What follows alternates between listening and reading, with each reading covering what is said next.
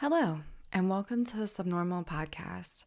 My name is Lauren, and this is a podcast where I interview artists with spiritual practices to see how their spiritual work, as well as their artistic work, are intertwined, or how they might just influence each other. Today's episode, I am interviewing myself. I've interviewed a lot of different artists so far, at least 12, with a little extra coming up at the end of the month to finish out this year.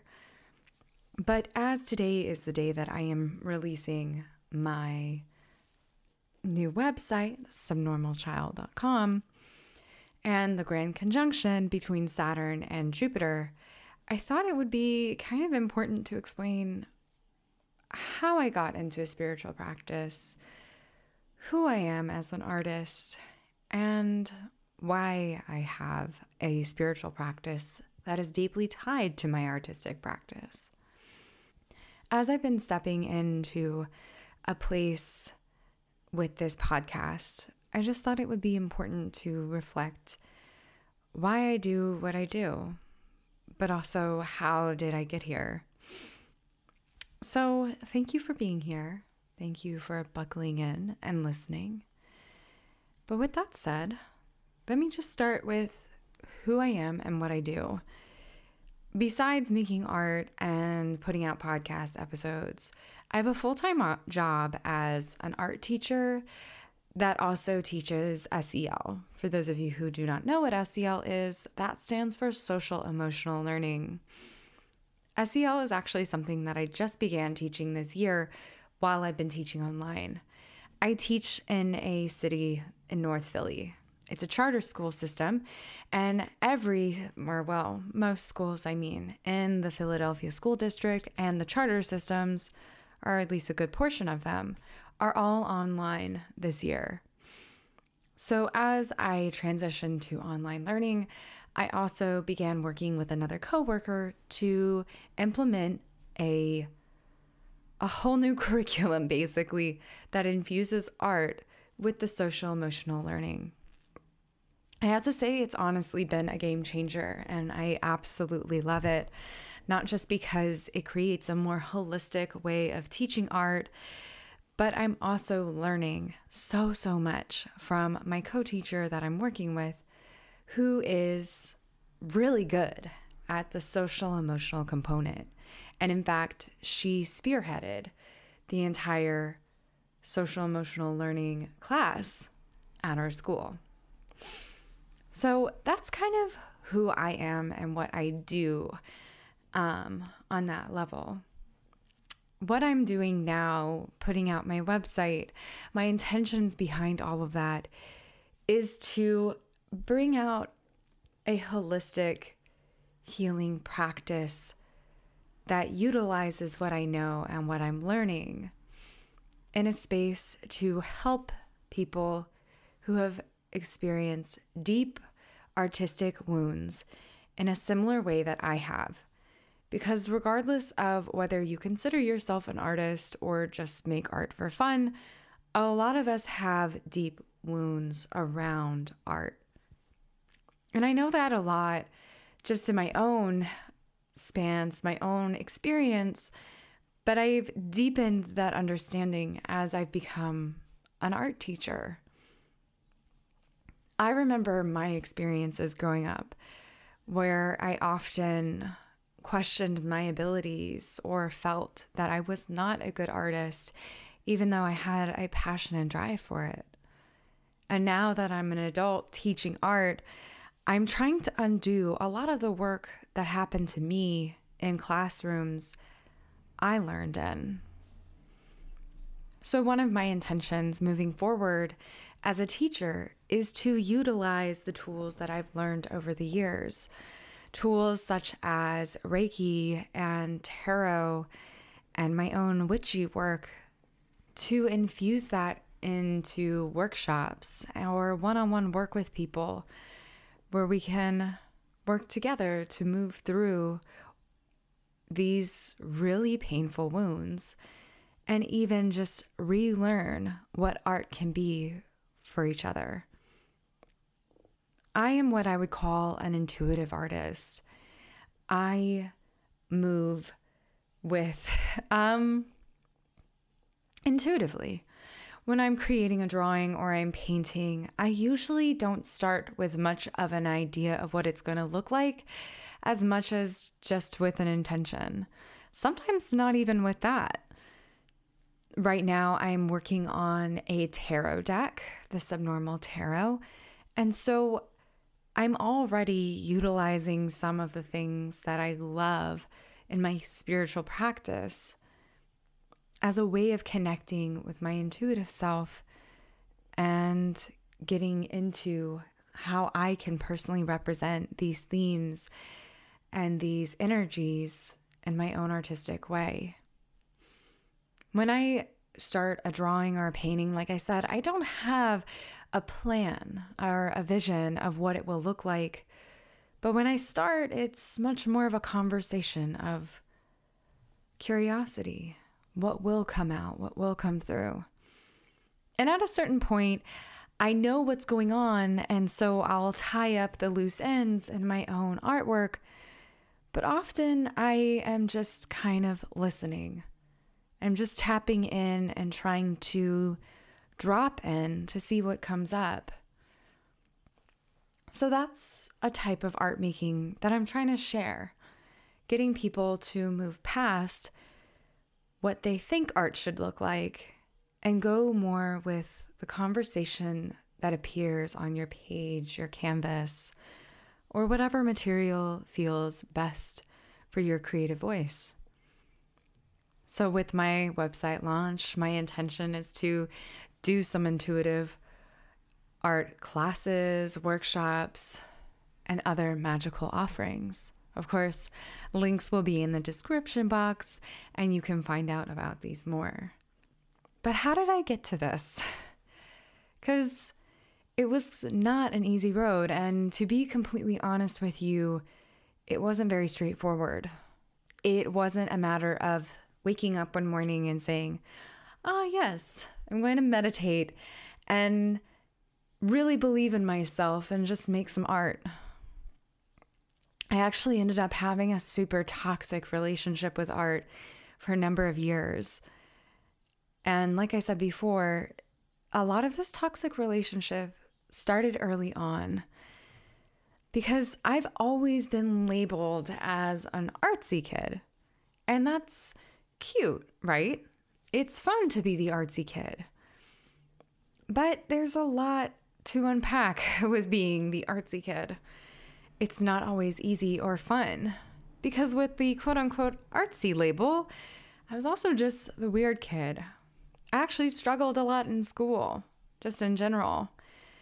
And I would find myself kind of blacking out into my own world and start having visualizations or start drawing on my paper without actually knowing what I was doing or why. And though that can sound very scary, it was never anything alarming because I actually never noticed I was doing it until I looked at my picture on my paper. That might have been a test or a worksheet, or until I found out about it in therapy, where my mom decided to let my therapist know that I was doing that and not tell me. so with being an artsy kid, you kind of get told, well, you're just an artist, right? You're just different. And it's kind of funny how that label has followed me, even in my teaching career, where I have brought up to my coworkers how I sometimes feel left out because I'm the weird one. And then having a coworker tell me, well, you're the art teacher. Which, again, I went from just the weird art kid to just the weird art teacher. And even as I say that, this is a limiting belief system. I'm not just a weird person. I'm not just eclectic. I'm an actual person. But once you kind of get a label in your life, you kind of stop exploring and you kind of get comfortable. Or at least that's what happened to me. So, as I stepped into this label, I eventually found that it had its limitations. As a art kid, I eventually ran into issues because my art was well, uber artsy. It was super strange. And my first art wound, which let's be honest, the story is a lot of art wounding, came in middle school when I actually started failing art class. It wasn't because I wasn't doing work. And yeah, I had some trouble completing because I would get so wrapped up into what I was doing. But ultimately, what ended up getting me in a lot of trouble was not making art in a way that made others comfortable, or my subject matter being extra strange. I actually ended up failing my first art class in middle school because my work wasn't to the teacher's liking. And it was in that moment that I realized, or I started to question, what I made, what I did. And of course, that can be super troubling, right? But this is where I really started to question my value. As I got older and I worked more on my portfolio to get ready to go to school, because let's face it, as an artsy kid that didn't do very well in school, I kind of looked at art as my only way. And with expectations from family, I of course had to go to school. That was the formula that I know a lot of us have felt pulled into. So once I got into my formula, once I started following suit, I found that I didn't do very well at my portfolio. I didn't get a very good grade on it. And I even remember one of my teachers in high school in my portfolio class as I freaked out thinking I didn't have the right work in to get a good grade, tell me straight up, it's too late to do anything about it. That really hurt. And I will say, all of my experiences as an artsy kid that was not really encouraged once I was getting graded on it has really influenced me as a teacher. I have definitely decided that I will not teach in that sort of binary of art is either good or bad because it's obviously flawed. Art can be good or bad to you. But if we look at art as well, through this lens of the binary of there's either good or art or bad art, we really limit each other's creativity and our passion, our drive, or the pleasure that we can derive from just the act of making. So, this is my first major wound. But it only got worse once I went to school. And this is when art became truly toxic for me. Because, as I said, I was always the artsy kid. So, being kind of relegated or told I'm not that good really created an identity crisis for me. I wanted to be amazing. I wanted to be praised. I wanted to be loved. And if this was the only thing that I thought I was good at, and suddenly I was not good at it, this was devastating. And from there, I entered community college and eventually SCAD, my school of choice, fired up and ready to be the fucking best. But let's face it, that meant I needed to make art that made other people happy. If what I made was not quote unquote successful, if it didn't make people like me or something like that, well, then I was going to starve. Because that's another lie we tell artists, right? They starve. They're starving. They can't make money doing what they love unless it hurts. And that's, of course, really a limiting, toxic belief system.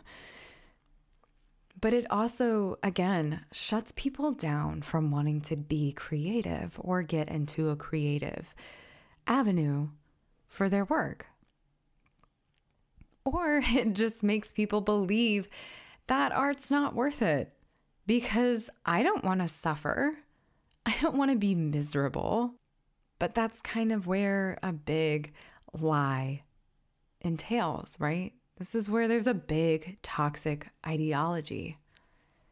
Is this belief that, well, we have to make art if we're artists, but if we're not artists, what's the point? So here I was going to college, starting at community college and eventually going away to school.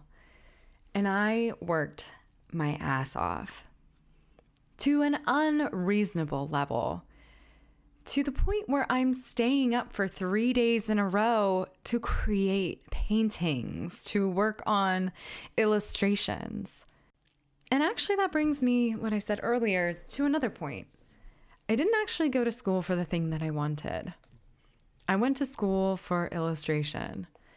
And this again is where that wound around, well, you don't want to starve, do you? You want to make money, don't you? You would be great at children's books, wouldn't you?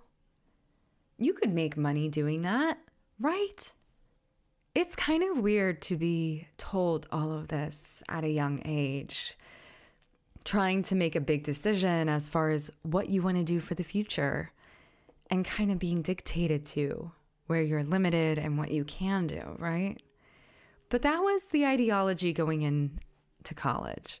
So instead of going and majoring in my first love, my first passion, painting, I ended up going for illustration.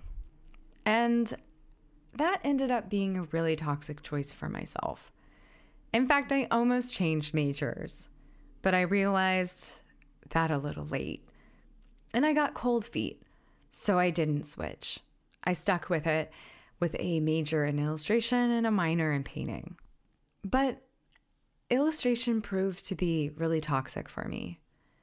Because let's face it, illustration is really about creating art in a very capitalistic way. The turnarounds are tight. I was asked to make 30 to 40 thumbnails overnight. And while doing all of this and realizing that I wasn't very good at just making art in this way, I ended up forcing myself to be good at it in the most unhealthy of ways.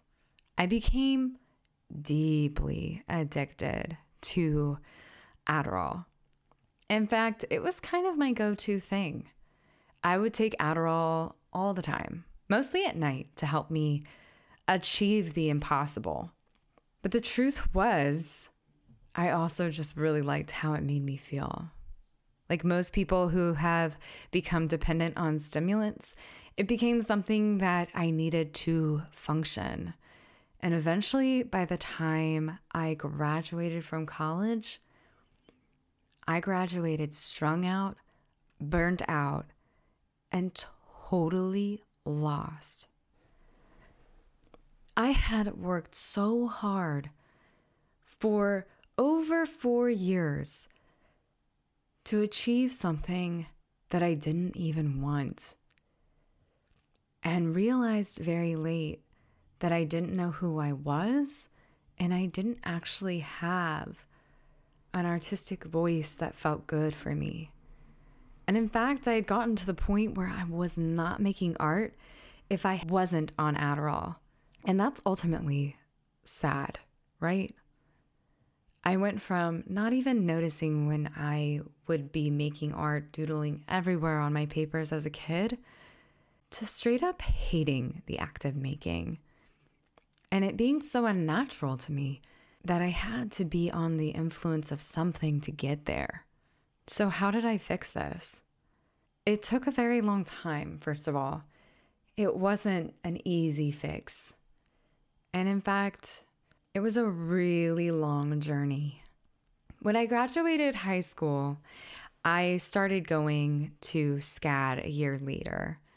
And as I was at SCAD, I met a really great group of friends. And a lot of these friends were pretty lost like me, because let's face it, we're all a little lost at that age, right? Or if we're all in this space, we're attracting each other, right?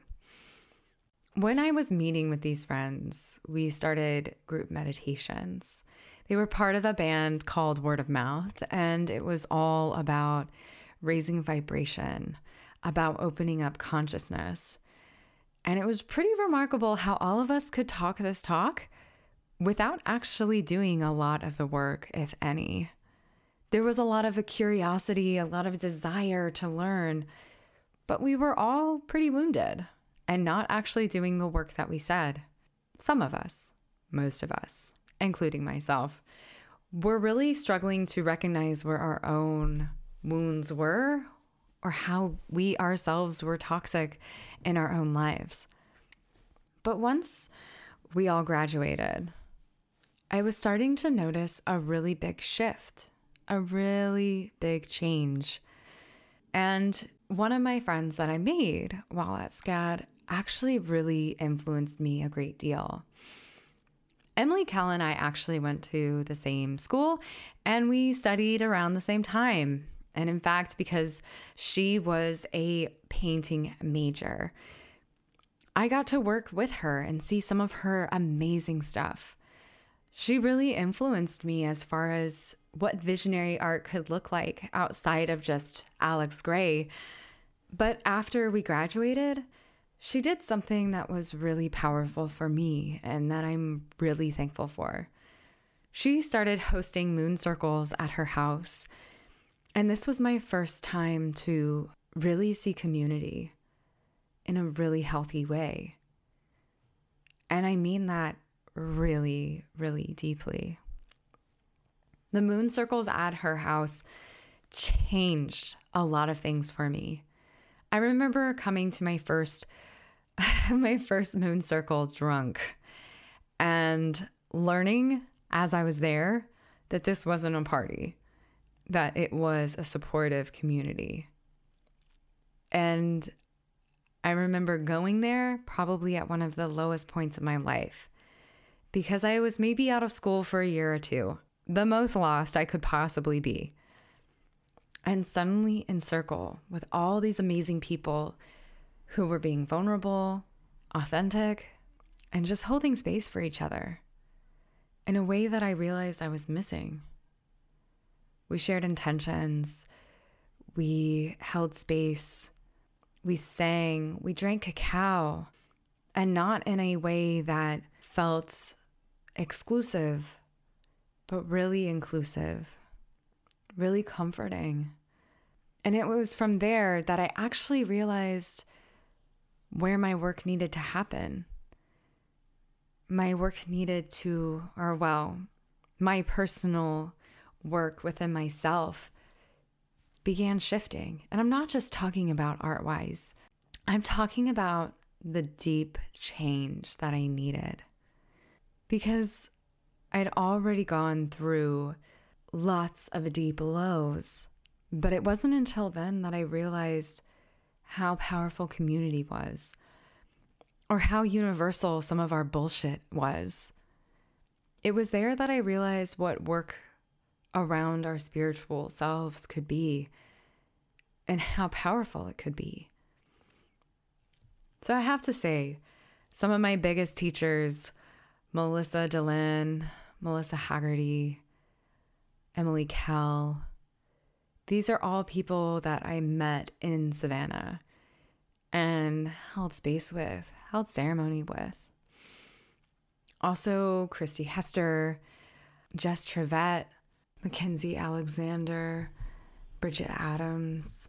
These are all beautiful human beings that helped really show me what the bullshit can look like but also how to acknowledge and work through the shit. And I hope they're okay with me mentioning that circle. I think they will be. But honestly, that was where I realized a lot of work needed to be done. But it wasn't until I actually moved away from Savannah that I identified what this looked like for me on my own. Because, as big of a change as that was, being on your own and having to create your own community can really be the greatest jumping off point to your healing. And that's what I realized when I finally created my own community in, in Philly. Around the time I moved out of Savannah, a lot of other people did too. And that includes Emily Kell. She ended up making a huge move around the same time to another area of the country herself, and Melissa uh, Haggerty did the same. So there was a lot of movement that felt like it was happening in that time. Really powerful and really extreme movement of all these people who were connected to this place, extending outwards in their own ways. When I got to Philly, I was feeling pretty lost still. That's when I started drawing again. I got into natural dyes and I started reworking my relationship with art for real. And I decided to start making not with the intention of something has to look a certain way, but really diving into art that felt good. And some of that comes from my friend Melissa. Melissa Haggerty is also an intuitive artist. And the way that she draws kind of inspired me a whole lot. Because one thing that she said that has stuck with me and has really influenced me was that there's no mistake in a line. That as she creates, if there's a line that looks funny, it's just something that she works with. And so there's a lot of faith being put into the work that makes it more divine. So through this, I kind of interpreted it in my own way. I started playing with line, I started playing with my own visual language of how to work more intuitively in a way that honors the process rather than the finished product.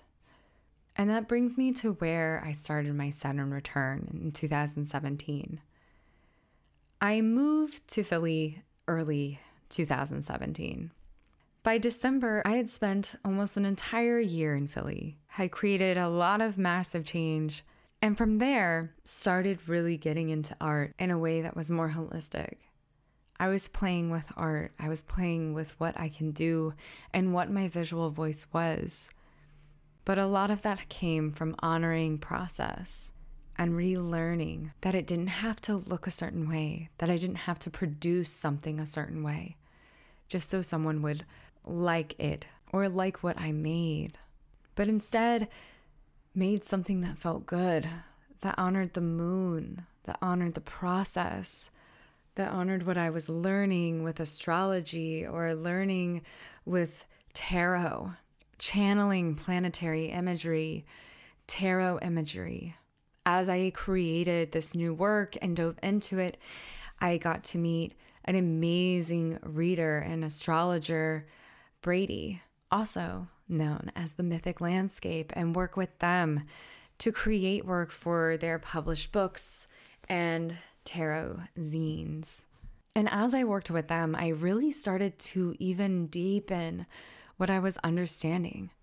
I would read their words and just start to process it in a way that felt so authentic and channeled. And I finally was starting to feel, starting to embody what I had known as a child, how I connected with art in a way that made others anxious or nervous or even a little creeped out, right? Because I was just channeling what was most authentic, turning my brain off and feeling. This is what I am really passionate about this relearning because as I have grown as a teacher, as I taught, because I didn't just teach classrooms, I've also taught in painting with a twist and other companies like that. I've seen it in young and old. We need more nourishing relationship with art. We all do. Even if you are someone who acknowledges that they are an artist, we might have really deep wounds. Or maybe you don't see yourself as an artist because I've heard it a million times. I can't even draw a stick figure. Which to that I say, if you can write your name, you can draw a stick figure. But I get it. It's a cop out. And it's a cop out because we don't want to feel lesser than if we see something on our page and think to ourselves, oh shit, this looks terrible. Because we've been taught that it's not about how you feel or how it looks to you or even the experience. It's really about how can you monetize it? How good is it? Will you put it in your home? Will you frame it? Oh, if it's not good, then it was a waste, right? And I can't help but feel like this is just another side effect of a capitalistic world that doesn't know how to nurture people's creativity, that doesn't know how to acknowledge that not all art has to look a certain way to have value. That honoring your voice, tapping into your intuitive self, your creative self, is just another nourishing aspect of being human. Or that this is an extension of our spiritual practices. Because I'll be honest, once I started connecting with the idea of community and spiritual practices around the moon or with intention, learning what spirituality could mean to me, that's really when I realized art is a spiritual act. To go back to Emily Kell, I took one of her classes where we painted yonis, where we got into a place where we were in a beautiful meditation together and looking inward. And it's these experiences that I'm so thankful for. And I want to honor that lineage. I want to honor these people who have helped me rewire, reprogram my mind, and realize that art is an intuitive healer that it is not just simply the act of producing, but creation. We are intuitive beings, we are spiritual beings, and we are creative beings. So that's the intention I want to set as a teacher myself. Over the past three years now of teaching in a classroom, I've learned what doesn't work even more. but I'm also deeply learning what does and how it can feel good. Where art can be more of a therapeutic resource and a spiritual action than another hobby that needs to be good to feel good about. So, with that said, thank you for listening. I am thankful that you're here to listen to my journey. And as I said, subnormalchild.com is where you can learn more about this. Sign up for my workshop um, that's going to be coming out in January, where we can both dive in to this collective creative energy, where I'm going to talk about how to acknowledge certain blocks if they come up, where those blocks might lie, like you just heard from me, as well as diving into how we can rewire our own artistic practice to be one that's really nourishing and really diving into what feels good. Because that's what it is, right? Or at least that's what I'm hoping to share is the relearning that I have gotten from amazing artists, amazing friends, and really amazing people. And I will also link in the description box where you can find um, those people as well. Emily Kell is someone I'm hoping to get on the podcast soon, but I have interviewed um, Melissa Haggerty, also known as Mother Bug, Mother, sorry, Mother Bug, which you can find all that information in the description box so you can listen to her um, interview as well. But with that said, friends, thank you it feels really good to come out and kind of just say all of this. Art has been so nourishing for me. Reiki has been so nourishing for me. in my healing experience. Tarot has been so nourishing to my healing experience. So I'm really happy to share those with you. Definitely check out the website when you get a chance. But with that said, thank you for being with me on this solstice. If you're listening to this on the day it was put out, and I hope you have an amazing rest of your day.